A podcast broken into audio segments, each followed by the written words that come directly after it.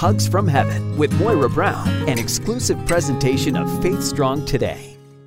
There is no passion to be found playing small, in settling for a life that is less than the one you are capable of living. Challenging words from Nelson Mandela, the anti apartheid revolutionary who served 27 years in prison before becoming the first black president of South Africa.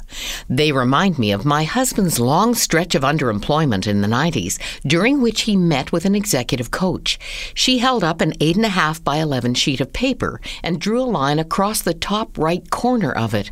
Richard, this is what you see yourself doing, she said, pointing to the small triangle at the top of the page page. Then, sweeping the full blank page with her hand, she said, This is what the Lord knows you are capable of.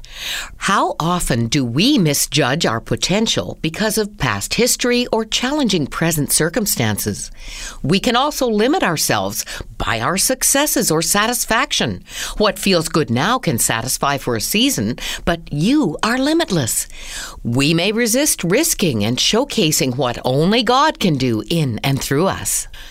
Make your goal what God wants you to be, and don't be surprised if He leads you out of your comfort zone. Teresa Swanstrom Anderson is living the life she never thought she wanted. With an art history degree, she had big plans for herself, dreaming of living in Europe as an art curator. Today, she and her husband live in Denver with a brood of six, four of them adopted from Ethiopia.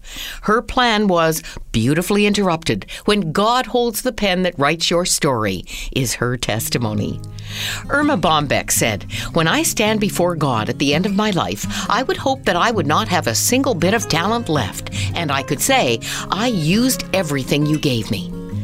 With the Apostle Paul, I urge you to live a life worthy of the calling you have received. This has been Hugs from Heaven with Moira Brown, an exclusive presentation of FaithStrongToday.com.